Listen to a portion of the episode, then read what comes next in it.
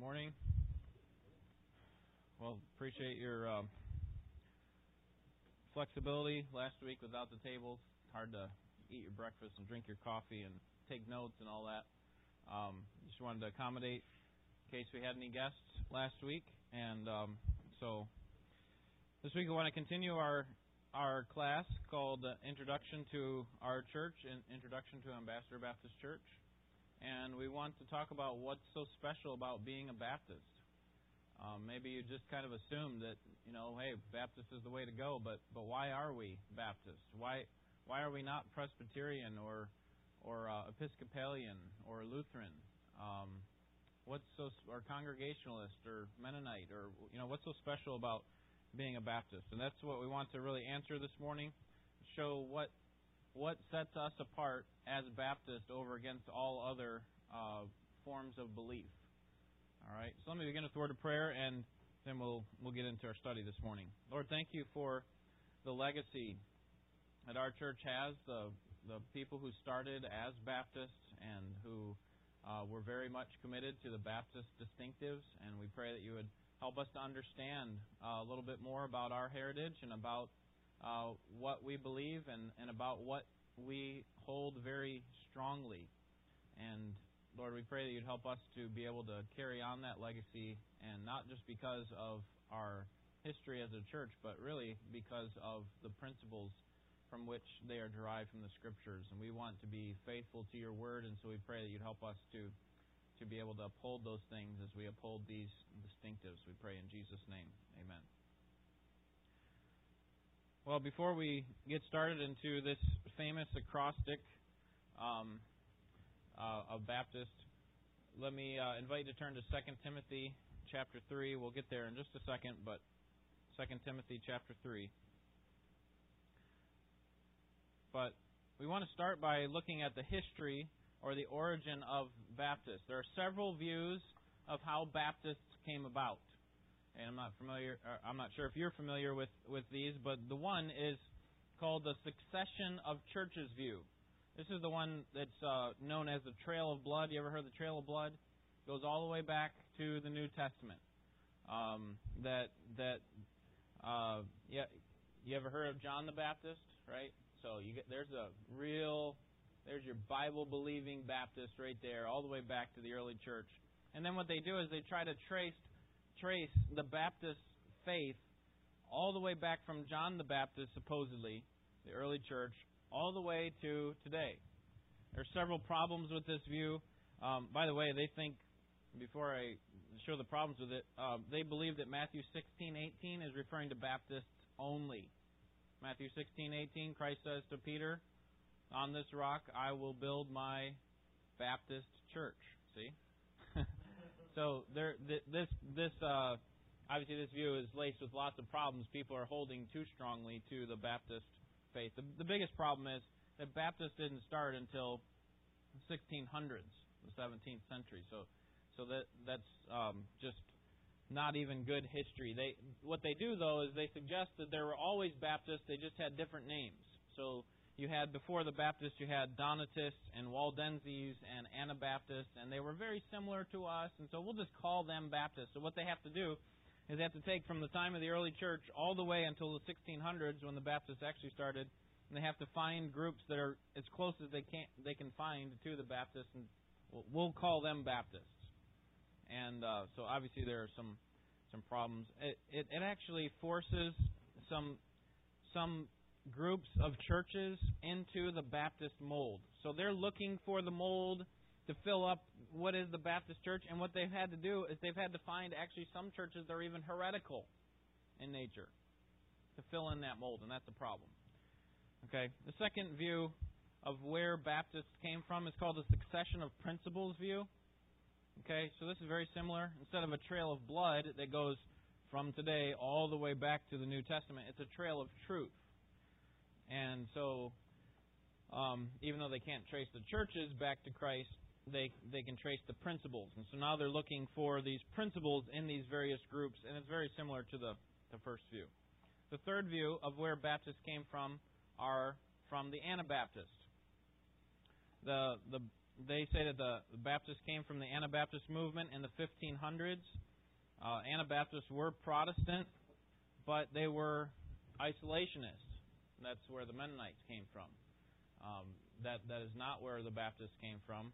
They did not come from Anabaptists. They did ve- feel very strongly against infant um, baptism, I believe, but um, but th- that's not where the Baptists came from.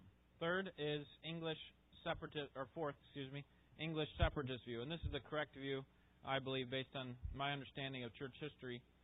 This is um, the the Puritan separatist mo- movement that started in England in the 17th century, 1600s. There, this is where the Baptists came from, and it, and it wasn't um, an establishment of a new religion. That's what we need to understand because when we hear, "Oh, the Baptists didn't start till the 1600s," what is this? A brand new faith? Is a brand new religion? And that's not a, that's not at all what's happening.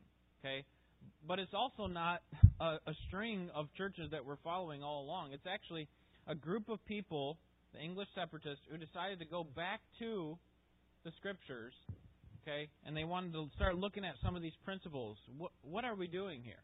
And so out of that English separatist movement came this group of, of people who started to believe in this way and started to rediscover, that's probably the best way to understand it, rediscover some principles in the New Testament that were already there. And so it's not a new religion like you think of, um, you know, the Mormons or the Jehovah's Witnesses or something like that. It's it's a, re- a rediscovery. Um, it's it's a it's a set of beliefs that are derived from the New Testament, and it's just a rediscovery of of those principles. Okay. Any questions on that? On the origin of the Baptists? All right, we go through that when we work through church history, and there are several of those lessons on on online if you'd like to to listen to those. Um, can can kind of get um, just a, a basic understanding. There, I think there's thir- 13 weeks of church history, but if you if you looked in uh, towards the end of that series, you find uh, the the Baptist where the Baptist came from.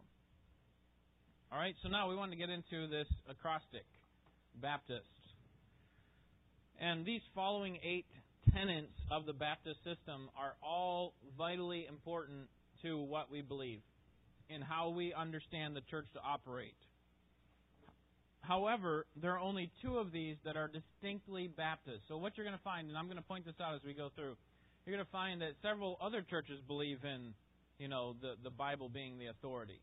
Several other churches believe in some of these other things. But there are two tenets, two of these these items that we're going to pay special attention to because they actually make us distinct from all other we could call them denominations. I don't I don't believe Baptist is a denomination. I might have said that in other settings, but I, I don't believe it actually is. Um, the reason I say it is because it's just easy to call it that because everybody calls it that. Denomination is much more closely connected uh, than the Baptists are. So Presbyterians would be a denomination. Episcopalians would be a denomination. They actually have a, a formal um, structure of not just an individual church, but all the churches together. So, like for example, you have the Presbyterian Churches of America, or something like that. So you have um, a much more formal structure. That would be a denomination. We we are much less, much loose, much more loosely held together as churches. Okay, so we don't we don't uh, connect ourselves with, you know, they used to have the Northern Baptist and the Southern Baptist they still have the Southern Baptists. Northern Baptists have gone um, liberal, but but anyway, that's that's another discussion. Okay, so but against all other groups of churches, we would say we are distinct for two specific reasons. We're going to come to those, and actually they're on your handout. They're they've got an asterisk next to them. Okay, first, biblical authority. Biblical authority. Here here is something that's not distinctly Baptist. Do you know any of other churches that believe in the Bible being the authority? Let's talk about it. I'll, I'll see if you can think of any. All right. First, the Bible is inspired. We believe this. Second Timothy three sixteen and seventeen. Would someone read that?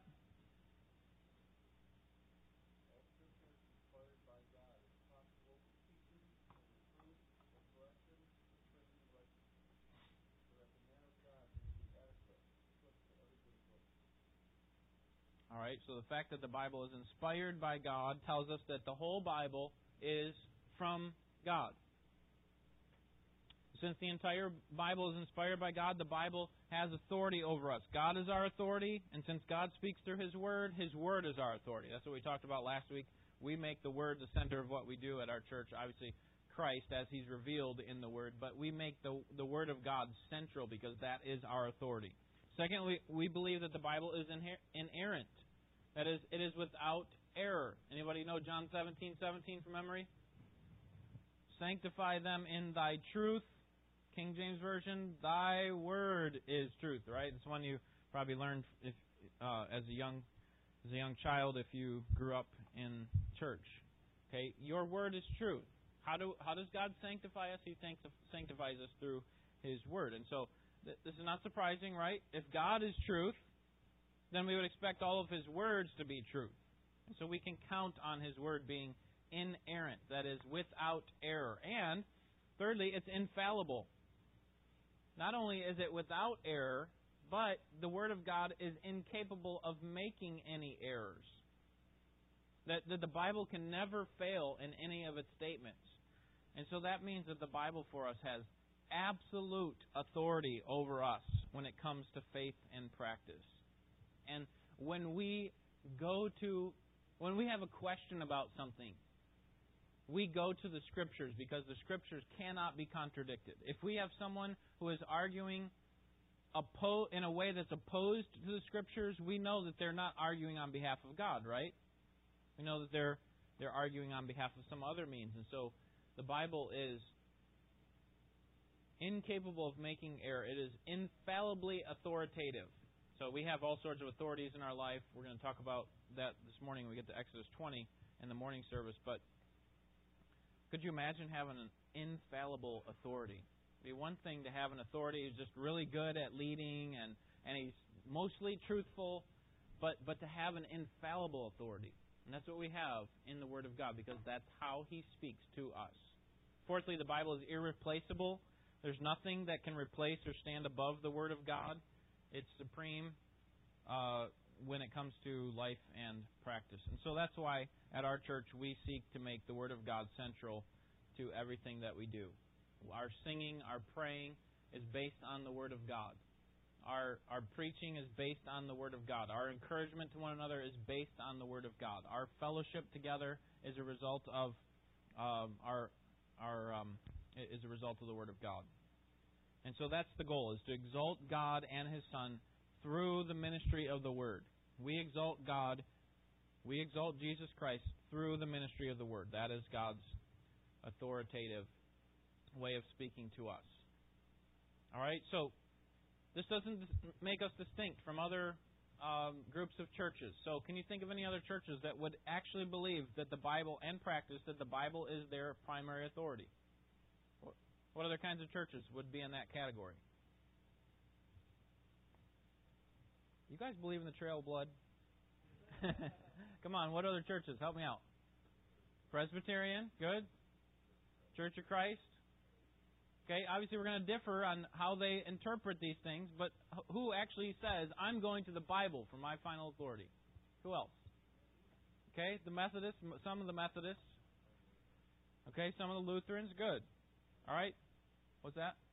Nazarene. Okay, good. So there's lots of churches that that would actually fall under this category that would believe that the Bible is their primary authority. Okay? But we, as Baptists, hold to this very dearly. We're, not the only ones who do it. That's my point. Secondly, autonomy of the local church. Again, this doesn't make us distinctly Baptist. When when I explain this, uh, I'll see if you can think of any other than ours that are that believe in the autonomy of the local church. All right. If you think about it, there are four main systems of government so, how the church is governed. First, the papal system, where the church's ultimate authority resides in the pope, the papal system, right? So, he's he's the supposed successor, and he's authoritative because he's come down from the apostles and whatever. Okay, that's the papal system. The second main system of government to how to govern a church is the Episcopalian system. Okay, where the church's ultimate authority resides in not the Pope, but the bishops. Okay, the bishops. And so there's often a succession of bishops that come back from the apostles in their view. Third is the Presbyterian system. Presbyterian system believes that the church's ultimate authority. Okay, when I say ultimate authority, I don't mean when it comes to the Bible. I'm talking about how to govern the church. Uh, the the church's final authority maybe uh, is the Bible, but as far as government, it it resides in the elders or the presbytery. They have all these sessions. You have outside of a well, even inside of a Presbyterian church, you have the elders, and then outside of the the Presbyterian church, you have a presbytery and sessions and synods and all this, and it's a hierarchical type system where if you don't know what you are supposed to believe on a certain subject, you go talk to the presbytery. Okay, you go talk to the the, the higher session, um, the the general assemblies that they have that that regulate what the church believes and practices. Okay. So that's the Presbyterian system. And then fourthly is the one that we believe and hold very dearly. It's called the congregational system. That the church's authority when it comes to practice, when it comes to government, resides in the members, the congregation of the local church. And that's why we say autonomy. What do I mean by autonomy? What is it? Self governing. Good. So it's it's independent. Now, that doesn't mean independent from God. It still has Christ as its head, yes. But when it comes to, okay, who are we supposed to choose for our next pastor? Right? Do we go out to the, the, the General Assembly and say, hey, who do you got in line for us?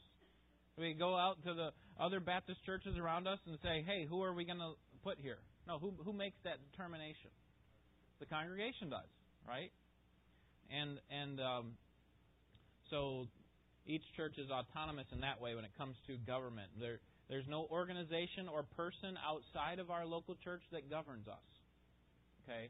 Now, now, when I say that, it sounds like we're being independent and we don't care about what Christ says. That's not the point. Okay? We still have Christ as our head. Um, but, but ultimately, when it comes to government, it comes down to you as the members. Now, you might think it comes down to me because I'm the pastor, but, but technically, I answer to you, right? And when it comes to a vote, whether I should continue as the pastor, if that ever came up for a vote, whether I should continue, guess how many votes I have compared to you? I have one, you have one, right? So, so uh, the congregation is what governs. That's why we have business meetings. That's why we work through a lot of these things. That's why you are the one who chooses the pastor. You are the one who chooses the deacons. Okay. Um, I am giving leadership authority, certainly, but when it comes to a vote, um, I, I'm on the same plane as you are. Okay, we don't have governing authorities outside outside of us when it comes to other Baptist organizations that say, okay, you need to you need to you need to believe this way, you need to practice this way, and so on. All right. Can you think of any other churches that would would hold to this that aren't Baptist? Congregational churches. Your your dad's a brethren brethren church. I think they believe this way, right? No? Who's the authority reside in? But they don't have any outside organizations, do they?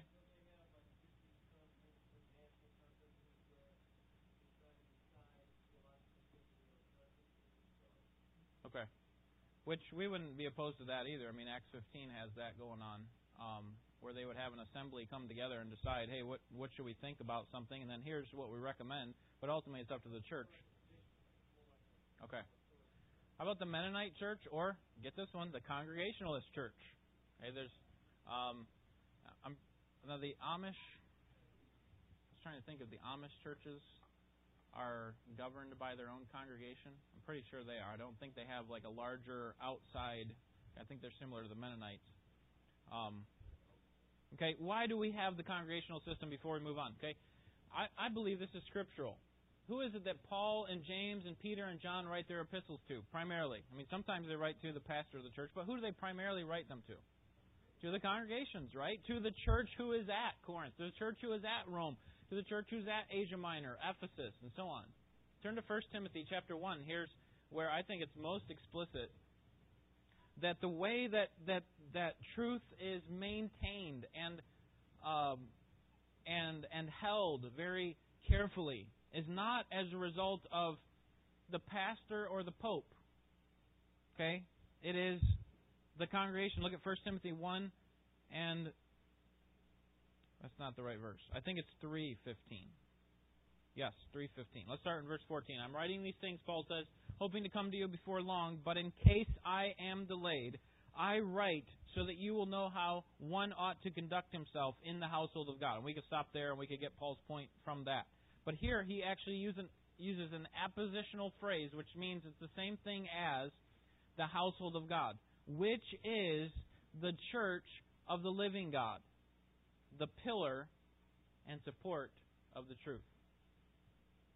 Okay, we might cringe a little bit when we think about that, that the church is the pillar and support of the truth. It doesn't say anything about a presbytery. It doesn't say anything about Episcopal, uh, a set of bishops or a pope. It doesn't even say anything about a pastor.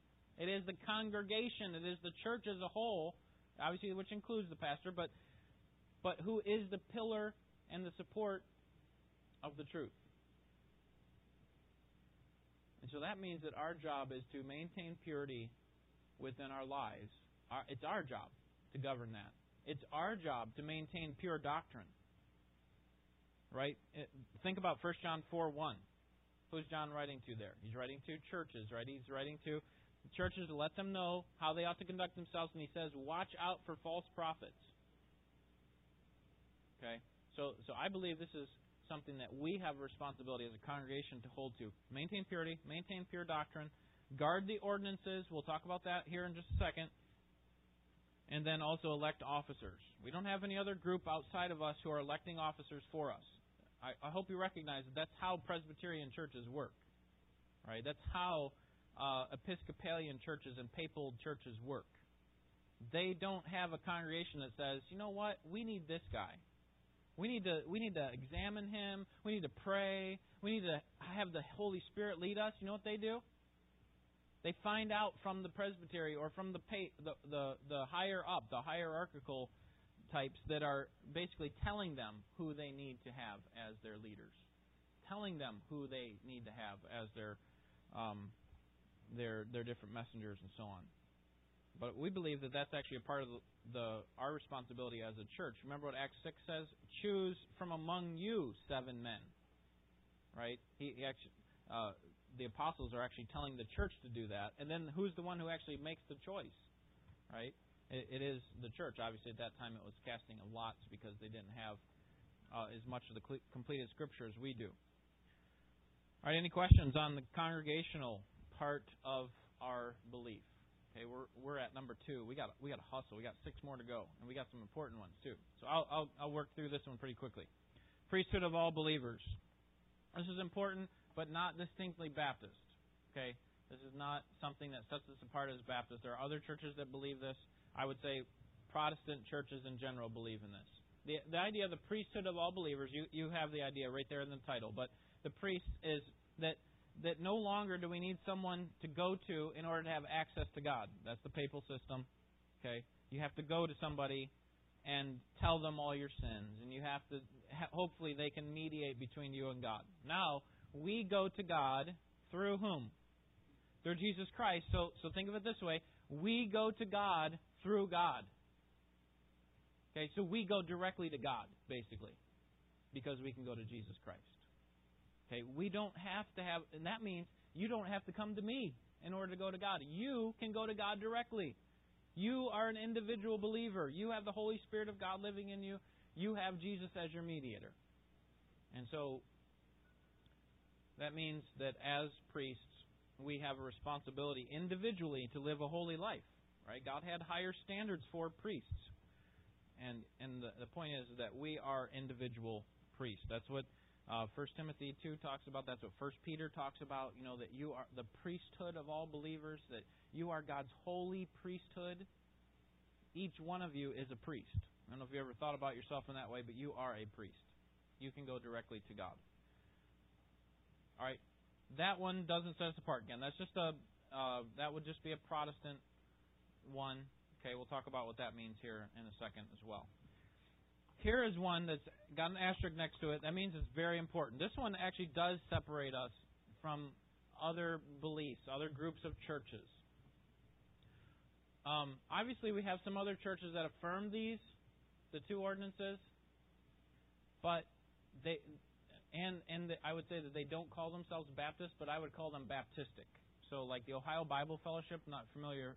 I don't know if you know some of those churches, but um, Dan and Tara, who were visiting here a couple weeks ago, they're from those kinds of churches, Ohio Bible Fellowship.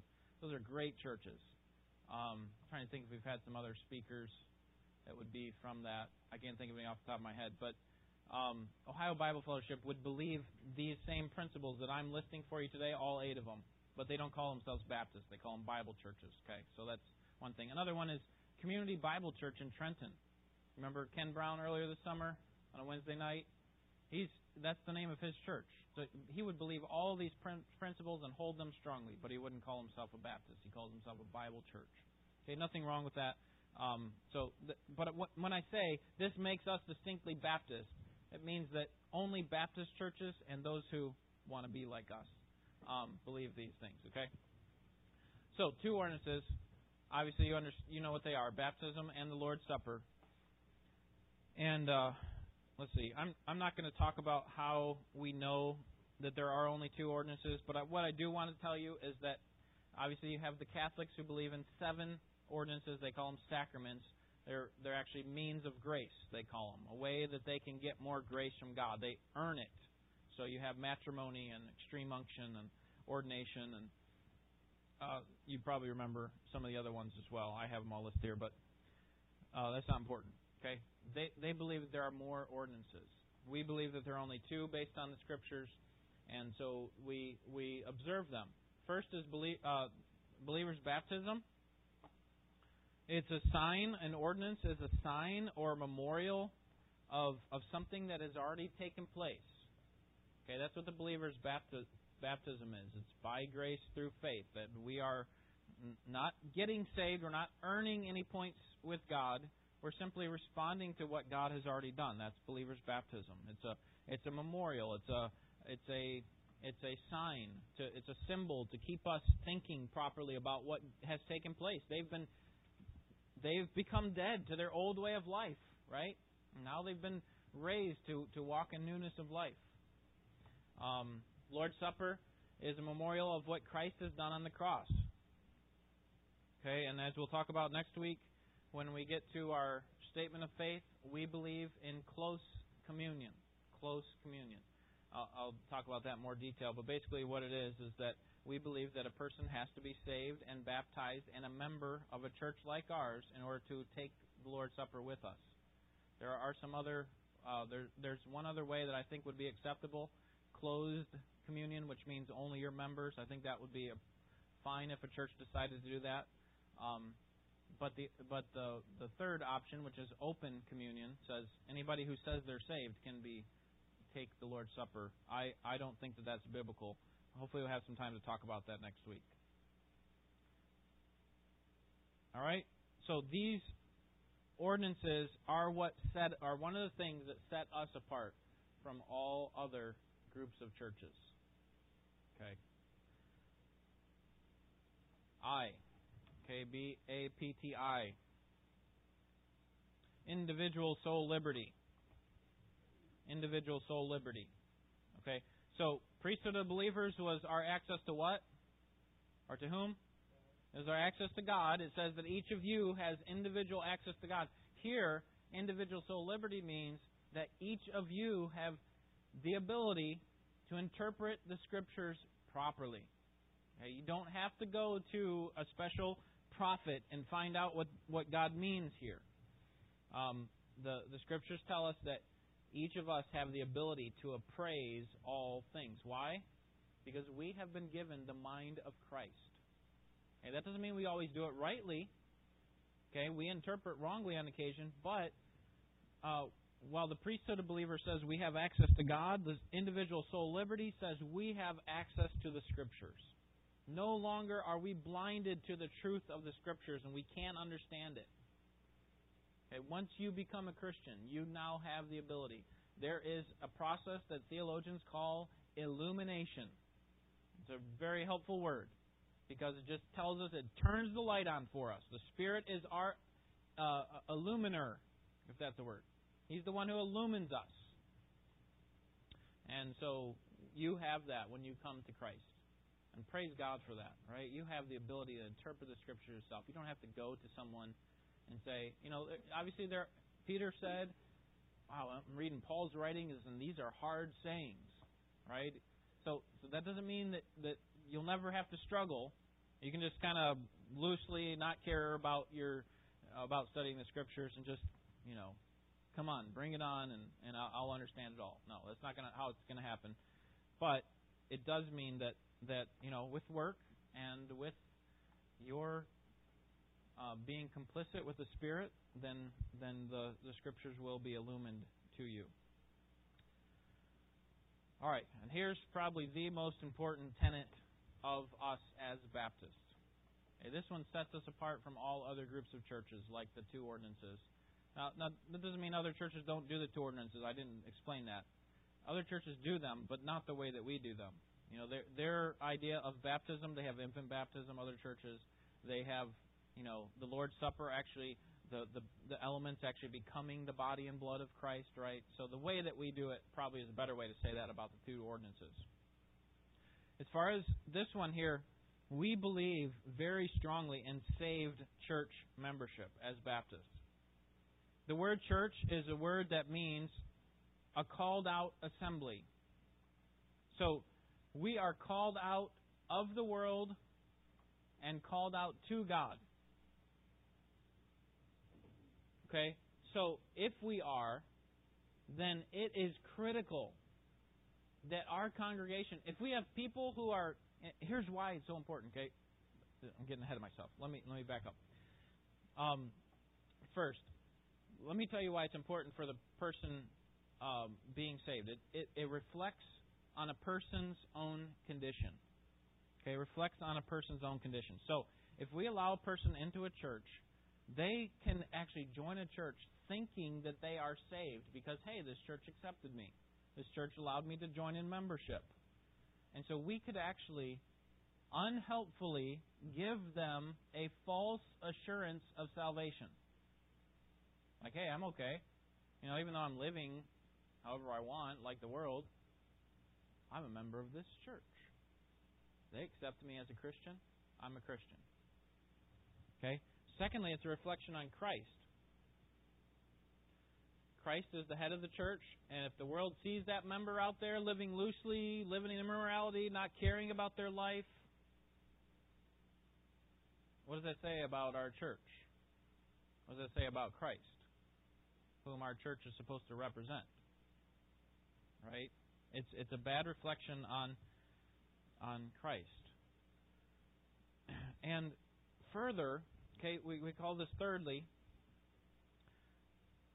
if we have autonomy as a local church, what happens if we have a congregation that is half full of unbelievers? And now, what does the autonomy of the church do for us? It, it has to do with what? Okay, decisions, government of the church. So if, if as the congregation we're governing how the church is going to practice, and we have half of the congregation made up of unbelievers. What if we have three quarters of the congregation made up of unbelievers? What kind of pastor do you think they're going to bring into power or, or, or into into service? Maybe that's a better way to put it. Service. Um, what kind of deacons are they going to select? Okay. What what kind of programs are they going to want to to, to run? How are they going to spend their money? They're not being led by the Spirit. That's why it is so critical that we guard the front door of our church. What I mean by that is not, okay, we got our bouncers outside the front door, and anybody who tries to visit our church, we send them away if we don't like them. They don't dress the right way, they don't look the right way, they don't answer the right questions. That's not what I'm talking about. I'm talking about the front door of church membership. We work hard to guard the front door of the church so that we can protect our body from potentially getting someone in who is an unbeliever. Now, we are not perfect. Okay, I'm going to tell you how we protect the front door, but we are not perfect, and we can't we can't have an X-ray machine that looks into their spiritual heart, unfortunately. So we do our best as a church to find out. And by the way, that's your responsibility to, to guard that front door, not just the leadership. So there will be times when we find out over time that this person actually wasn't a believer.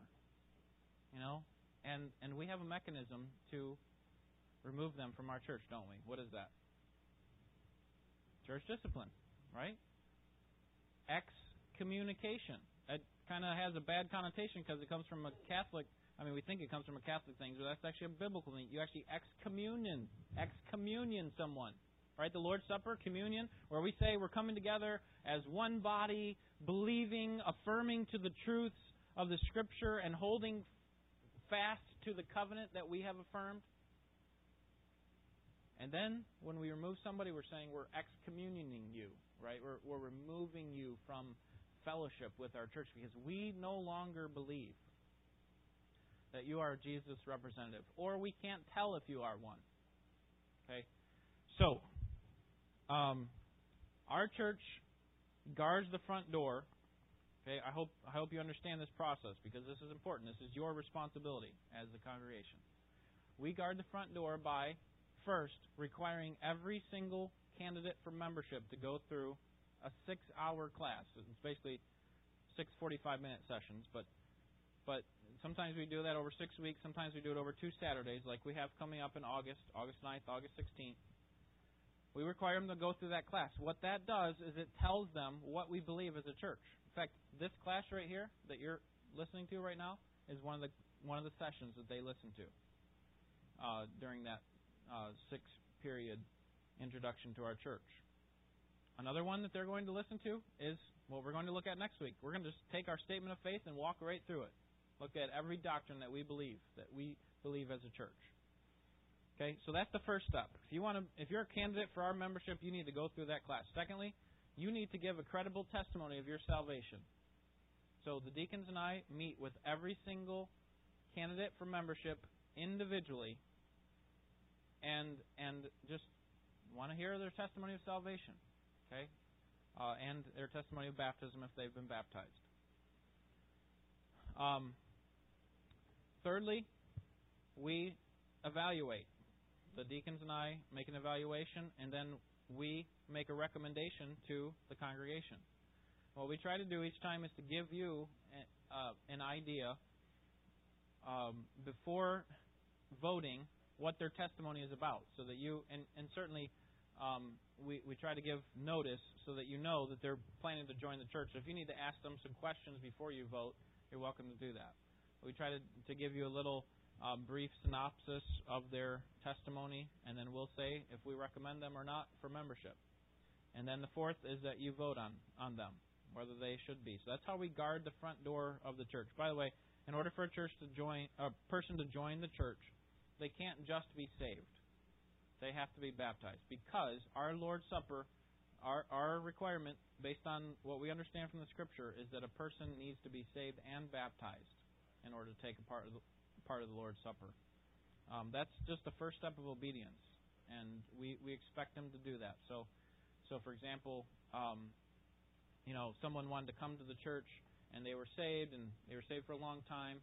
They wanted to join our church, they would need to be baptized. If they had been baptized in another church, we'll accept that as long as it was a scriptural baptism. Okay? So the the um, saved church membership. Do you see why it's so critical that we have that?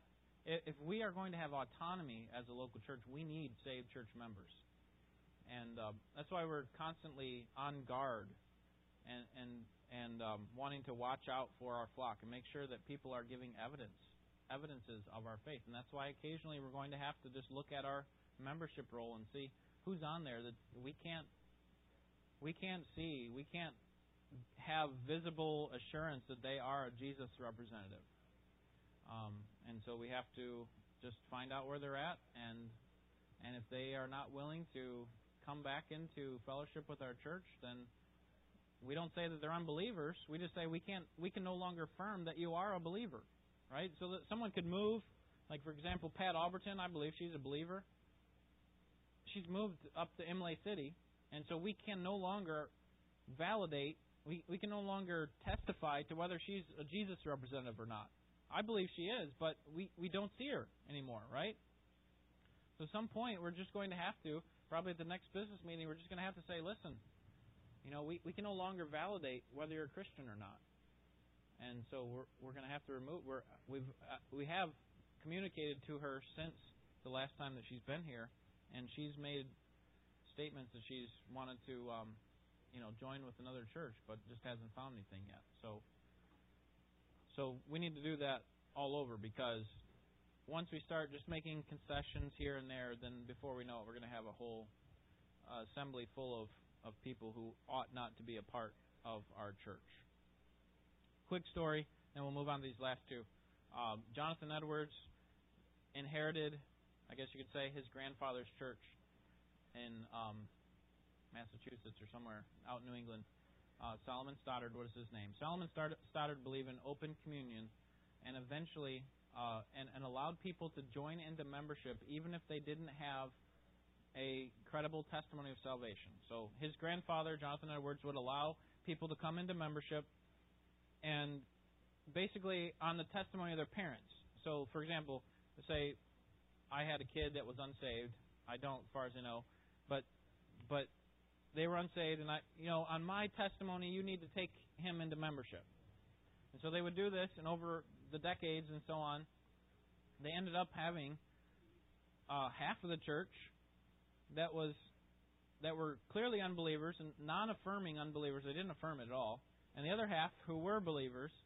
And Jonathan Edwards is working through this for 25 years, and had, uh, he finally became convinced at one point, 25 years later, after he had taken the church, that he needed to make it clear who the believers were and who the unbelievers were. So he preached on close communion for months, tried to make it clear why it was so important, and and uh, tried to make that change. When the people found out that he was making that change, they decided to take it to a vote. And it wasn't a vote of whether we should take his type of communion or not, which I believe is a biblical type of communion but it was whether or not we should keep Jonathan Edwards as our preacher. Keep him as our pastor. Anybody know the rest of the story? They voted him out after 25 years. Why?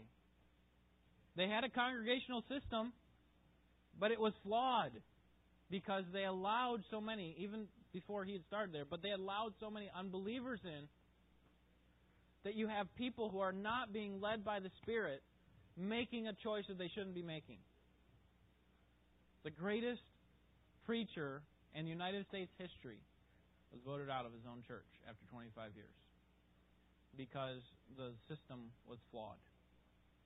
Okay, that's why it's so important.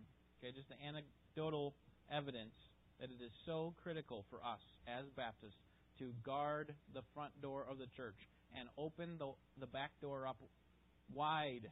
Okay, keep the back door wide open of church membership. That is, people are, are going to live like the world. We're not quick to do it. We're merciful in it. You know, we I hope you've noticed that we've taken time. We don't like first sign of them not coming or them committing any sin. See ya. No. We we take time. We, we want to do it with grace, but we're not afraid to to do that. Okay, and that's why. And the reason I think is, is so important is because uh, it, it really marks us out as a truly biblical church. And that's why, you know, I think there are a lot of other Christians in these other churches, Presbyterian churches, some of the Lutheran churches. I think there are lots of other godly people. I read a lot of their books, not just not because they are, but just because they're Protestant and they they have the Spirit of God working through them. And and so I believe there are a lot of Christians, but I think they're seriously flawed in a lot of these areas. How they observe baptism, how they observe the Lord's Supper, how they handle church membership. Okay, so so this is something that we obviously feel very strongly strongly about. Number seven, number eight, two offices, pastor and deacons. Okay, this is not distinctively Baptist. Are other churches that have this, but we believe that there are two offices that are elected by the congregation and servants of the people. Okay, the pastor and the deacons. Deacons are there to to help the pastor be able to do what he needs to do, which is prayer and the ministry of the word. Those are the primary two tasks. And I try to remind our deacons often that that I need to be spending the majority of my time on those two things. And yes, I have to oversee everything else, but you need to help me. Okay, your responsibility is to be there and to and to help. That's remember remember how they originally started. You had these widows who were had this huge conflict, and the apostle says that's important for those widows to be taken care of. I mean, what's more important than helping widows, right? And they actually said there's one thing more important. It's our responsibility uh, to preach and pray. Not that we're going to neglect them. No, instead, let's raise up deacons selected from the church. The congregation chooses, and, and you find people who are full of the Spirit. I said they were they were chosen by lots, but I was thinking of Acts 1, not Acts 6. Acts 6, they actually were chosen by the congregation by vote. Okay. Um, and so that's their responsibility. They need to help pick up some of the slack around the church so that the, the pastor can give his, his time to preaching and praying. Last separation. Okay, this is again not distinctly Baptist. There are other churches that are separatists, and praise God for them. Um, but we believe in personal separation from worldliness. We believe in personal separation from disobedient believers. Uh, as as a church, we separate ourselves from other churches or religious groups that deny the fundamentals of the faith. Okay, so we we are not isolationists. That we're us four no more. We don't believe anybody else is going to heaven. You know, they're all godless people. We don't believe that. Um, but we do separate ourselves from people who are clearly denying the fundamentals of the faith. And then, thirdly, um, civil separation, which is a separation of church and state.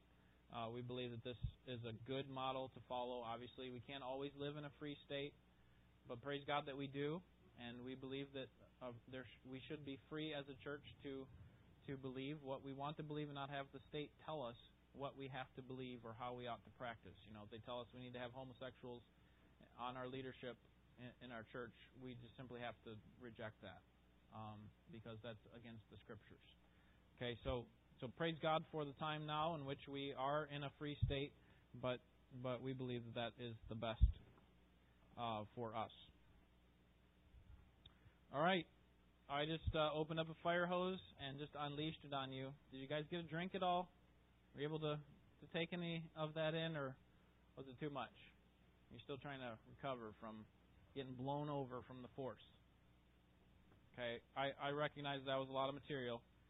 Um, but do you have any questions? Anybody thankful that they're a Baptist? Okay. Obviously, we're more thankful that we are in Christ, but I, I love being a Baptist. I hope you recognize that. Um, Ken.